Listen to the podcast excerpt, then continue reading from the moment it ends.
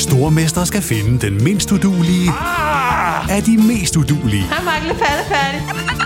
Sammen to papkasser. Åh, oh, nej, Mark. Må jeg ikke ringe til min mor? Stormester. En chance til. Det er ikke på nogen måde behageligt. Stream nu på TV2 Play. Du lytter til en podcast fra TV2. Den 22-årige Mia Skadhauke Stævn har været forsvundet, da hun var på vej hjem fra en bytur i Jomfru Anegade i Aalborg. Vi er af den opfattelse, at Mia er blevet offer for en forbrydelse. Det var en helt almindelig bytur. Der var ikke noget, der virkede mærkeligt eller underligt. Det var en af de sjoveste byture, jeg har haft. Vi havde det så vanvittigt sjovt den aften. Det er først dagen efter, at det mærkes som om, der er noget galt. Hun ville aldrig gå nogen steder uden at give lyd fra sig, eller lade være med at give lyd fra sig, når hun kom hjem. Så lød det i dag fra en veninde til den 22-årige Mia Skadehauke Stævn. I dag blev hun afhørt veninde.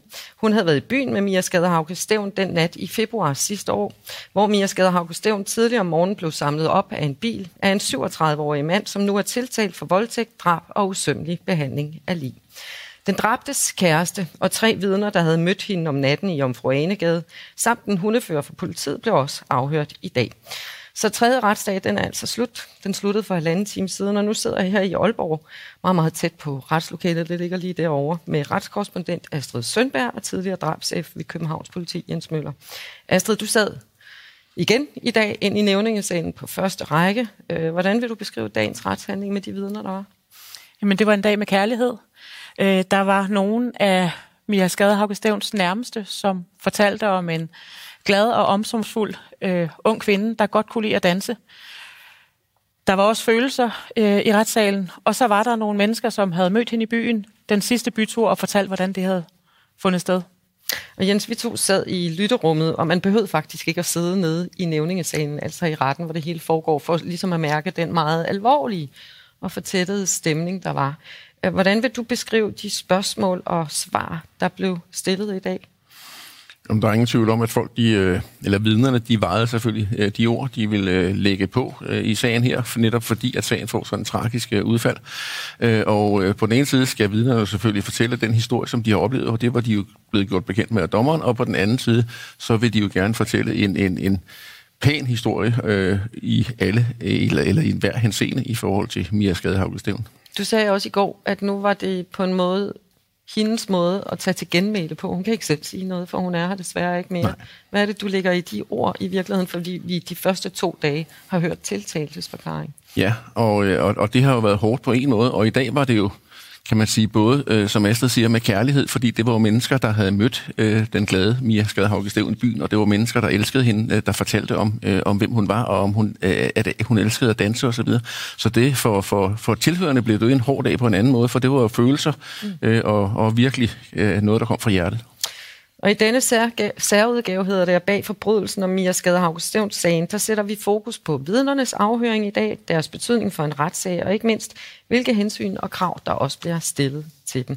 Men det er jo altså en kvinde, der mistede livet den 6. februar sidste år efter en tur i byen i Jomfru Anegade i Aalborg. Og nu var det altså tid til, at nogle af hendes pårørende og nogle af hendes venner skulle sætte ord på, hvem kvinden er. Vi ved, at Mia Skadehauke var 22 år, da hun mistede livet. Hun er opvokset i Valpsund, og hun boede i Aalborg, hvor hun studerede til at blive sygeplejerske. Hun havde faktisk lige sluttet anden semester, da hun gik i byen den aften. Astrid, hvordan beskrev dem, der kendte hende, Mia Skadehauke Stævn? Som en rigtig, rigtig god veninde, som en rigtig, rigtig god kæreste. En pige, som var glad for andre mennesker, som ikke var bange for at kontakte folk, som ikke var bange for at tale med andre mennesker, og som også var rigtig, rigtig sjov at gå i byen med, som var god at læse til eksamen med, som var god at tale med hver eneste dag, hvis man var veninde. Også selvom der var coronanedlukninger, jamen så kunne man jo godt holde kontakten alligevel, og det gjorde hun. Det var en, øh, det var en pige, som var elsket. Jeg bemærkede også, at hendes kæreste sagde, hun dansede altid. Hun levede ånden for at danse. Hun dansede ja. også, når hun ikke var beruset. Og så talte han faktisk i nutid. Ja. Han talte om, øh, om hende, som om hun lever i dag. Det gør hun i hans bevidsthed. Og det der med nutid, det sad vi også og bemærkede, at der blev talt i nutid hele tiden. Hun er imødekommende, hun er rar, hun er god til at tale med folk. Hvad bemærkede du i beskrivelsen af hende, Jens? Jo, men for, sådan ud fra en, en politifaglig vinkel, så handlede øh, vidneafhøringerne jo om at få beskrevet øh, netop, hvad var det for en tilstand, som Mia Skade Haugesteven var i øh, den nat. Og, og jeg synes jo, at det blev beskrevet øh, på en glad og, og god vis, at hun netop var, som også at øh, dem, der kendte hende, beskrev hende som en, der havde søgt kontakt med andre mennesker, og også de mennesker, som hun ikke kendte i forvejen den dag, dem havde hun også danset med og været glad sammen med om end det kun var for fem minutter, inden hun så var gået videre øh, i den øh, rute, som hun nu gik øh, den pågældende aften. Og det synes jeg, der var interessant at se, der på den måde var en sammenhæng med deres beskrivelse af en glad Mia, der ville danse, og også mennesker, der ikke kendte hende, deres oplevelse af hende på natten. Hvad betyder det som retskorrespondent, Astrid? Øhm, fordi tit så sidder man og beskriver faktuelle forhold og faktiske forhold, og man beskriver skader på ofre osv. Hvad er det, der sker, når man så lige pludselig får sat ansigter og følelser og på, på, på dem, man sidder og beskriver, og den gerning, der er blevet begået mod dem. Jamen, det er jo en svær afvejning, for når vi dækker en sag som den her, så på den ene side, så handler det hele om retssagen, og så kommer det meget nemt til at handle om den person, der er tiltalt, øh, den person, politiet mener er gerningsmanden. Og hvordan vægter vi det sådan, så vi også husker det menneske, der ikke er her mere? For der er også hensyn i at fortælle, hvem er det egentlig, det hele handler om. Og det er svært for pårørende at lytte med. Det er svært for folk, som elsker og kender den person, der ikke er her mere. Men på den anden side kan det også være svært, hvis det hele handler om den forkerte person set i deres øjne. Så vi skal beskrive det, der sker, sådan så vi til gode ser alle hensyn. Vi beskriver retssagen. Det hele handler om retssagen. Men i dag, der handlede det faktisk også rigtig meget om hende. Men jeg har også oplevet, når jeg har dækket drabsager, at nogle af de pårørende bagefter har sagt, at det handler kun om den tiltalte. Det ved vi også i forbindelse med nogle af de store, voldsomme drabsager. Peter Madsen for eksempel, at der var mere fokus på ham i retssagen, end der var på offeret Kim Wall. Øh, jeg har oplevet pårørende, som sagde, at det handler jo ikke om hende, så vi har jo lyst til at gå ud og fortælle om hende nu. Hvordan turnerer man det, når man efterforsker en sag? Det der med, at der er et offer, men vi skal jo have sandheden ud af en mulig gerningsmand.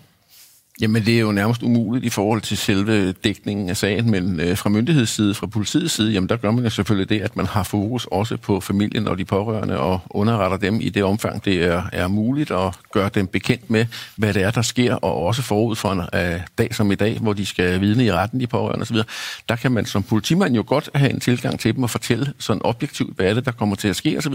De kan anklageren jo af gode grund ikke selv have, øh, så, så på den måde kan man godt have en rolle der, men, men det er jo klart, klart, at, at man må jo ikke påvirke vidner på, på nogen måde, og det gør man selvfølgelig heller ikke. Og jeg bemærkede, at du blev lidt sur op i lytterummet på et tidspunkt, fordi jeg hendes veninde jo havde svært ved at komme igennem den forklaring om at tage en pause, og der kom lige et lille spjæt for dig på et tidspunkt, Jens. Hvad var det, du gerne ville, at man havde gjort? Nå, men det er jo sådan, at når, når, når øh, nære relationer skal fortælle øh, nogle ting, der kan være svært, så kan de jo gå i stå, og, og det gjorde hun jo helt naturligt også. Og anklageren havde jo været fair og sagt til hende tidligere, at, at hun skulle sige til, hvis hun ville have en pause, og så fik hun jo den pause på et tidspunkt. Men jeg synes jo, det havde været nærliggende, at man måske kunne have haft en inden, der kunne støtte hende lidt, så hun kunne have klaret det i, i første øh, forløb. Men den unge pige var jo fantastisk og gik ud og tog en kort pause og kom så igen og, og fortalte det, hun skulle fortælle. Og Astrid Retsformanden siger jo også, når man sidder med, med pårørende og veninder og så videre, så siger vi ved godt, det her det er en alvorlig sag, og det er ubehageligt for dig. Umiddelbart så øh, bliver der også taget hensyn til familien, for de er her. De sidder faktisk lige bag ved jer, retsreporter på første række. Hvad er det, man har gjort fra retten i forhold til sådan adgang og tilgang til dem og respekten over for dem? De har reserveret pladser sådan, så de ved, de har et sted at sidde, og det samme sted at sidde hver dag.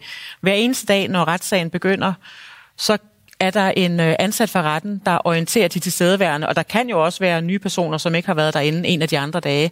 Men hver dag så bliver der orienteret om, at der er personer til stede i retten, som ikke ønsker kontakt med andre, og det bedes I respektere, og det respekterer folk. Det er ikke sådan, så vi alle sammen vender os om og kigger i retning af nogle mennesker, der har lyst til at sidde og være meget private i deres sorg. Der er en respekt om, at vi ikke kontakter dem, der ikke ønsker at tale med os. Vi møder dem, når vi går ud og ind af retten. Jens og jeg har også mødt dem i dag. Og jeg kan sige til jer, at øh, det foregår på sådan en meget anstændig måde. Der er små nik, og i dag, da kæresten og veninden var færdige med at afgive deres forklaring, så stod hele familien og holdt om dem og trøstede dem og var meget omsorgsfuld. Det siger jo også noget, tænker jeg, om familien, Mias familie og den familie, hun kommer fra. Jens, du er vant til at have med pårørende til offer at gøre. Hvordan oplever du det? Jo, men øh, det er jo en, for politiets side, at det er jo selvfølgelig bare en, en situation, hvor man står til rådighed i det omfang, at det er muligt. Og familien her virker jo øh, netop til selv at have et rigtig, rigtig, rigtig stærkt sammenhold. Øh, de øh, ønsker at være private, og det synes jeg er meget, meget fint, og jeg synes også, det er fint, at pressen respekterer det. Og øh, jeg noterede mig der i dag, at da familien gik ud gennem den lange gård, hvor vi gik ud, jamen, da de kortvejs stoppede op, fordi at de mødte andre familiemedlemmer, jamen der blev øh, pressefolk stående bagved og lod dem have deres private øjeblik, øh, så, man ligesom, så de kunne gå ud i fred og ro, og så måtte vi andre gå ud bagefter. Og det synes jeg jo er helt naturligt. De, øh, de er en familie, som selvfølgelig øh, har øh, nogle svære dage, men omvendt så, øh, så er de også mange, der står sammen om det, og det synes jeg virker meget, meget fint, og så får de ro til det. Og du nævnte lige en bisætning, men noget af det, jeg også synes var mest bemærkelsesværdigt, det var, at hun blev omtalt i nutid. Hmm. Jamen, det er, det er meget stærkt øh, at høre sådan en beskrivelse, og det er klart, at, at det er tydeligt, at det, ja, det, er, det, er en, det er en person, som der stadig skal tages hensyn til. Det er en person, som sagen handler om. Det, det var meget specielt, synes jeg, i virkeligheden. Det er ikke så tit, man oplever det, at, at øh, vidner og tæt på, dem, der er tæt på offerne, faktisk sidder og taler i nutid. Jeg tror, det var et udtryk for spontanitet netop, mm. fordi de ønskede at beskrive Mia. Og når det kommer fra hjertet, så er det jo i nutid, fordi så er hun jo stadigvæk inde i dem, og så kommer det ud på den måde. Og modsat de to forrige retsdage, hvor der jo altså kun har været tiltalt, der blev udspurgt, så var der jo altså mange i vidneskranken i dag. Øhm, hvis vi skal forholde os sådan til det overordnede tema, Astrid, når vi kigger sådan hen over de forklaringer, der blev givet, hvad, hvilke ord vil du så sætte på det? Og det er svært. Altså, de første, der mødte øh, hende i byen, har alle sammen kontaktet politiet efterfølgende, da der kom en sag, da der kom en efterlysning, da der kom billeder ud om, hvem det er, man ledte efter. Så de kontakter alle sammen politiet, og tre af dem var blevet afhørt øh, over telefon oprindeligt. Og det er jo rigtig mange måneder siden. Det er op mod 16 måneder siden. Så de kunne ikke huske det samme i dag, som de kunne dengang, og det skal de heller ikke. Det er sådan, at et vidne skal stoppe, hvis man ikke rigtig kan huske det, frem for at gætte og tænke, nå, men det var nok det. Hvis de ikke kan huske, hvad de bliver spurgt om, så skal de sige fra. Så kan det være, at anklageren, og det gjorde hun også i dag, mm. tager fat i den oprindelige øh, rapport og siger, jamen dengang der sagde du sådan og sådan. Kan det være rigtigt? Kan det passe, du sagde det dengang? Og så forholder de sig til det og siger, jamen det kan det godt, jeg kan ikke huske det nu. Det må jeg have sagt, hvis det står der der. For det er lang tid siden, men det var det, var det der foregik i dag også. Og Jens, vidnerne har jo afgivet forklaring til politiet, som Astrid også fortæller, inden de møder op i retten. Og her er der jo faktisk gået 16 måneder. Skal man så læne sig tilbage af politirapporten? Kan man stole på deres hukommelse? Kan man stole på det, de sidder og siger nu? Ja, det tror jeg som udgangspunkt godt, man kan. Øh, og der er det jo vigtigt, at det er jo deres erindring, som den er nu, de skal fortælle, og når ikke deres erindring slår til, øh, det kan der være mange årsager til, at de kan have talt med andre om det, og de kan have hørt mange andre øh, fortælle om, om, om nogle episoder osv., øh, så er det jo vigtigt, at de stopper, og at det så er, er anklageren, der så kan gå tilbage og støtte sig på, øh, til, til den politirapport. Jeg noterede mig også, at de rapporter, som anklageren så læste op af, der var jo nogle af dem, der var dateret i marts måned, altså de telefoniske øh, opringninger og afhøringer, og det siger jo også noget om, hvor mange henvendelser politiet har fået, og de rent faktisk jo så følge op på dem i noget, der ligger 3-3,5 uge efterfølgende. Øh, og så, så der har jo allerede været en periode, hvor de har skulle tænke over tingene, og så går der så igen de her 15-16 måneder, inden vi, vi når til i dag. Altså, du sidder løbende og svarer på spørgsmål inde på vores liveblog på tv2.dk. Der kommer rigtig, rigtig mange. Vores Emil, Emil Færk, han sidder så og opdaterer på, hvad der sker i retten. Igen i dag har der været rigtig mange spørgsmål, og nogle af dem, dem svarer vi faktisk på her i programmet. Blandt andet et fra Rikke, der spørger, er afdødes familier til stede i retten, og skal de også vidne? Hvis de skal, har de så mulighed for at sige nej. Det har de, for man er ikke forpligtet til at afgive forklaring, når man er nær familie. Hvis de havde øh, skulle afgive forklaring, så havde de heller ikke måtte være til stede i retssalen, før de har afgivet deres forklaring. Vi kunne se, at der var et vidne, der havde afgivet forklaring i dag, som satte sig ned øh, på tilhørerrækkerne bagefter, som ønskede at være der. Men det må man altså ikke, indtil man har afgivet forklaring. Men i det her tilfælde, så er det ikke relevant at høre fra familien, for de, var ikke, de har ikke noget med det, der skete at gøre. Så nej, de skal ikke afgive forklaring. Og hvis de øh, var blevet bedt om det, jamen så havde de selv kunne vælge. Og i virkeligheden gælder det samme jo for tiltalte, altså pårørende til tiltalte. De kan jo heller ikke bare hives ind i retten. Det er rigtigt, og øh, man er jo ikke forpligtet til at forklare noget, der kan inkriminere et, øh, et nært øh, familiemedlem. Hvis man bliver indkaldt i en sag og ikke er pårørende, har man så pligt til at møde op og udtale sig. Hvorfor er der en, der spørger? Det har vi jo på en måde lige svaret på nu. Altså, det står beskrevet i retsplejeloven som vidne. Paragraf 118. enhver har pligt til at afgive forklaring fra, for retten som vidne, og man skal altså tale sandt.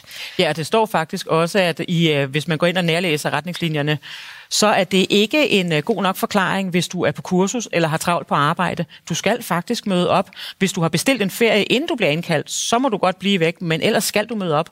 Og hvis du taler usandt, hvis du lyver i retten, jamen så kan du faktisk blive straffet med fængsel.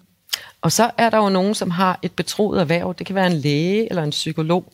Hvad gør man i sådan nogle situationer, hvis der er en tiltalt, som måske har sagt noget til en læge i et fortroligt øjeblik? Skal de ind? Nej, det skal de ikke. Der er jo selvfølgelig et regelsæt netop, så folk kan i altid betro sig til læge og psykologer osv., og, og de ikke på den måde har pligt til at komme ind og afgive forklaringer om det. Og der står også i retsplejelovens paragraf 171, du og jeg, Astrid, vi kan jo godt lide at læne os op både af retsplejeloven og offentlighedsloven og straffeloven. En parts nærmest har ikke pligt til at afgive forklaring som vidne. Det var det, vi slog fast lige før. Der er også den, der hedder paragraf 172a. En person, der er blevet videohørt, videoafhørt, har ikke pligt til at afgive forklaring som vidne. Hvis vi sådan skal sætte lidt følelser bag den her paragraf, hvad handler det så om? Og det er svært, for der er forskellige præmisser for videoafhøringer. Det kan for eksempel være, hvis der er tale om børn, ja. eller øh, folk under, der er lidt sådan afhængig af, hvornår man skal og hvornår man bør blive videoafhørt, men, men unge teenager kan for eksempel blive videoafhørt. Øh, det er en mere skånsom måde at afgive forklaring på, og det prøver man at tilstræbe at gøre så tæt på det skete som overhovedet muligt. Så som offer, hvis man har været udsat for en forbrydelse, en personfarmelig kriminalitet, men man skal ind og vidne, der er i hvert fald mange, der har spurgt mig, skal jeg så sidde derovre for tiltalt, og hvad skal jeg gøre, og så videre. Der har man jo en bistandsadvokat som regel til at coache en. Men hvad vil du sige til et offer, for eksempel for voldtægt eller for vold. Det kan der både er, være kvinder og mænd. Der er særlige situationer, hvor at det er muligt, at, øh, at man kan få ført den tiltalte ud af retslokalet, så kan den tiltalte sidde i et lyttelokale eller andet og følge med der, øh, så den, der skal afgive vidneforklaring, kan gøre det i fred og ro, hvis man øh, føler, det er ubehageligt, mens den tiltalte er der. Og det er jo så retten, der afgør det i de enkelte situationer, hvis man, hvis man beder om det. Men der er faktisk også nogen, der bare har lyst til at sidde over for tiltalte, simpelthen for at tage magten tilbage. Der er nogle gange, man ser et vidne sidde og kigge direkte på den tiltalte, når forklaringen bliver afgivet. Her i onsdags må det have været, der var bestyrende af diskotekklub Wolf, Wolf hedder det. Han var med os her, fordi vi sendte faktisk også til God Aften live i onsdag. Så inden vi gik på, der fandt vi ud af, at han var ret nervøs. Han skulle jo afgive forklaring her i morges. Øh, og det, det handlede om, det var jo, at han ikke vidste, hvordan det foregik. Jens og jeg, vi tog ham så under kærlig behandling og sagde, nu skal du høre, når du kommer ind i retslokalet, så sidder dommer der, og nævninge sidder der, og forsvaren sidder her, tilhører, og der er rigtig mange, de sidder der. Det havde han ikke fået at vide. Jens, hvordan er det der? For jeg tror, hvis nu man har siddet og set amerikanske film, så tror man jo, at, at man er blevet coachet ned til mindste detalje, men det er man jo ikke. Nej, det er man jo ikke. Og, og jeg tror ikke på den måde, han var nervøs for at skulle vidne, men at han var spændt på at skulle ja. ind i retten, ja. og hvad er det for et cirkus, og, og så videre. Og, ja, ja, og det kunne han jo så få at vide også. Og det kan man så sige, når de får en vidneindkaldelse, så er der også et nummer, hvor de kan ringe ind og få at vide i retten, hvordan det foregår. Mm. Men de kan jo ikke som sådan tale med, med den, der har indkaldt dem til vidne, uanset om det er anklageren eller forsvaren, fordi at, at det, de må ikke blive gjort bekendt med, hvad der, der skal stille, stille sig spørgsmål til dem. Jeg ved, en gang imellem kan de jo godt få fat i anklagemyndigheden, der så også kan forklare dem en lille smule om, sådan i overordnede rammer, hvad det er. Men, Men man må ikke føre hånden som anklager. Jeg refererer lige til ja. en sag tilbage i 2010, hvor en anklager faktisk fik fire måneders fængsel. En af dem var ubetinget, så hun skulle faktisk i fængsel. Hun blev dømt for at have påvirket tre politividner og deres forklaringer i Østre Landsretssagen, og også have lavet om retten om det. Så hvad er det, man ikke må? Jamen, man må selvfølgelig heller ikke øh, som anklager øh, instruere politifolk i, hvad det er, at de skal vidne om, hvis man skal ind og vidne. Og det tror jeg også, at politifolkene selv vil synes var en lille smule fornærmende øh, som udgangspunkt. Øh, det handler jo om, at, øh, at man som politimand har pligt til at genopfriske sin hukommelse, og det gør man jo typisk ved at læse den rapport, man har skrevet i nogen sammenhæng. Og ellers så er det jo ting, man, man får man, man, man husker så godt man kan. Og ligesom i dag, der var også en situation, hvor den hundefører, der blev afhørt, ikke kunne huske det, mm. og så gør anklageren det samme, så læser man noget op fra den rapport, politimanden har skrevet om det eftersøg, der er lavet, og så siger politimanden, nå jamen, det er rigtigt, det var også sådan, det var. Så det der med, at man måske tror, at der bliver ringet op fra anklagemyndighedens side og sagt, nu har du sagt sådan tidligere, kan du lige sige det på den og den måde? Det gør man Nej, det gør man Og det er heller ikke noget med, at man siger, at det er super vigtigt, du lige lægger vægt på, at bilen var hvid, øh, eller den slags detaljer, fordi det gør man ikke. Amalie har også sendt et spørgsmål til os. Hun spørger, hvem må pynte på sandheden i sådan en retssag? Der er tidligere blevet forklaret, at tiltalte må ændre forklaring undervejs og gerne må udelukke eller lyve om ting, der er sket. Det samme med forsvarsadvokaten grundet tavshedspligt. Altså forsvarsadvokaten skal jo ikke stå og sige, at han har tilstået over for mig. Men skal vidnerne tale sandt, og hvad er konsekvensen, hvis de ikke gør? Lad os lige opdatere på det. Vi var inde på det før. Det var, det var et lang øh, forklaring inden spørgsmålene, men, men det er jo vigtigt, at man siger sandheden. Ja, hvis vi lige runder først forsvarsadvokaten først, så har forsvarsadvokaten absolut tavshedspligt. Så hvis øh, den tiltalte har tilstået noget over for forsvarsadvokaten, eller på en anden måde gjort et eller andet, øh, så skal forsvarsadvokaten altid vejlede den tiltalte på den bedst mulige måde, arbejde med den tiltalte sag på den bedst mulige måde, og i øvrigt ikke agere anderledes, uanset om vedkommende har tiltalt eller har tilstået eller ej. Den tiltalte behøver ikke at sige, svare på spørgsmål. Den tiltalte kan faktisk godt tage en hel retssag uden at sige et eneste ord. Øh, det er den tiltaltes ret. Men øh, nogle gange kan det også skade den tiltalte, og ofte ser vi, at de rent faktisk gerne vil afgive forklaring. Der kan også være tidspunkter, hvor der kommer rigtig meget. Det kan jeg ikke huske. Det ved jeg ikke noget om. Det er ofte i sager med sådan mere organiseret kriminalitet, hvor man sjovt nok ikke kan huske, hvem der ellers måske var i nærheden eller deltog i en forbrydelse. Men øh, den tiltalte har i princippet ret til at sige alt det, man kan finde på, som vil gavne, eller som vedkommende føler vil gavne sagen mest. Men i Ja. forhold til vidnerne, så er det sådan, at dommeren han er ligesom den, der på rettens vegne, øh, eller retsformanden, som det hedder, når der er flere, tager imod øh, vidnerne og starter med at formane dem og sige, at de har pligt til at tale sandhed, og at det er en forklaring, de afgiver under strafansvar. Så de bliver øh, formanet, inden de sætter sig i vidneskranken, og ved derfor, at de har pligt til at tale sandhed. Og det har der også stået i den indkaldelse, de har fået til, til retten. Og nu nævnte du retsformanden, for Sara hun spørger, må dommeren stille spørgsmål til tiltalte eller vidnerne, eller er det kun anklager og forsvar, der må? Jeg ved godt, de er byretsdommer, men når de sidder der, så kalder vi i hvert fald den, der sidder i midten for retsformanden. Men øh, må de gerne stille spørgsmål? Det må de, kan vi godt sige. Ja. Det, det må de, og det gør de også i nogle sager. Nogle gør det øh, meget mere end andre. Der er nogle sager, hvor øh, retsformanden nærmest stiller flere spørgsmål, end anklageren gør. Øh, og jeg har engang talt med en retsformand om det, og det handlede simpelthen om, at man skulle have alle de rigtige oplysninger frem, og der tror måske også, der blev nævnt noget med, at... Øh, nogen var mere forberedte end andre, øh, og så skulle man altså belyse sagen. Så det er også lidt til den, til den enkelte, men øh, i rigtig mange sager, så stiller retsformanden kun meget enkelte spørgsmål. Og det er også sådan, det har været her. Ikke? Vi har jo set, at retsformanden her har et par gange lige har skulle være helt sikker på, hvad det var, så, så at han er sikker på, at det, der bliver ført til protokols, det er også, hvad det, der blev, blev forklaret. Og jeg kan faktisk huske en retsformand i øh, Københavns Byret, som øh, var meget, meget aktiv i sin udspørgen. Det var dig, der havde efterforsket sagen. Det var efter terrorangrebet i København, Omar El Hussein, hvor fire venner var tiltalt for at bistå ham i angrebet mod synagogen, hvor, hvor den Usan han blev dræbt. Retsformanden stillede så mange spørgsmål, at en af de tiltalte blev så rasende, så han begyndte simpelthen at råbe og skrige af hende, så han ender med at få en sigtelse for øh, ikke at have opført sig ordentligt i retten. Så Men de blev jo et frikendt. de blev jo et frikendt. Næste retsdag, det er på mandag, og her skal der så afhøres politividner. Jens, hvorfor det? Hvad er det, de skal? Jo, men det er jo øh, det, man kalder fagvidner. De skal jo lidt ligesom den ene øh, hundefører, der var inde i dag, så er der en anden hundefører, måske to endda, som skal ind og forklare om de øh, eftersøgninger, der er lavet ude i området, både ved Hammer Bakke og formentlig også ude i, øh, i øh, Dronninglund Storskov. Og så er der nogle kriminalteknikere, der skal ind og fortælle om sikringen af de her forskellige øh, effekter, hvordan det er sket. Det er sket efter retningslinjerne, hvad er det, man har fundet, og hvad har man så fundet ud af hjemme i laboratoriet på de ting, man har fundet, hvad har man fået af svar fra retsgenetikere og andre. Og så kommer der en retsmediciner, som jo i den grad også er et fagvidne, og som jo i den grad også er en person, der er relevant i øh, en drabsag, som det her jo er.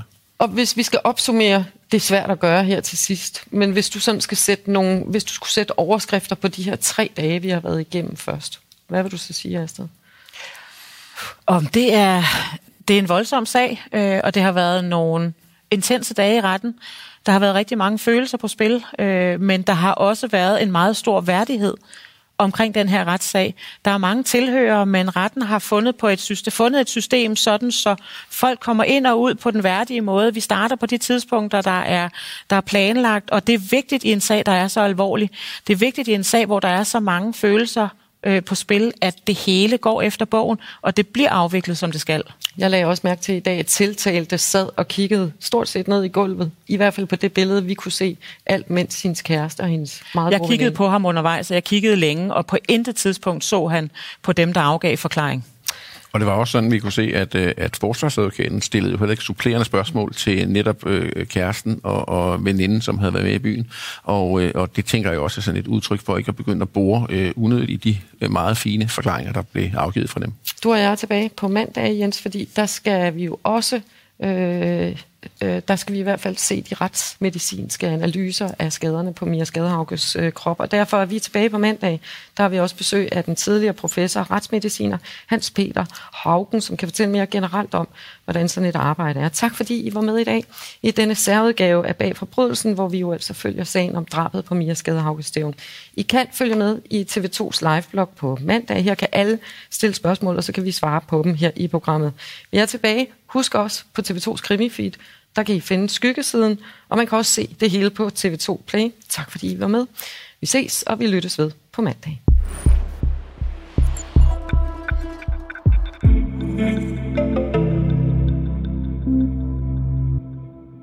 Du har lyttet til en podcast fra TV2.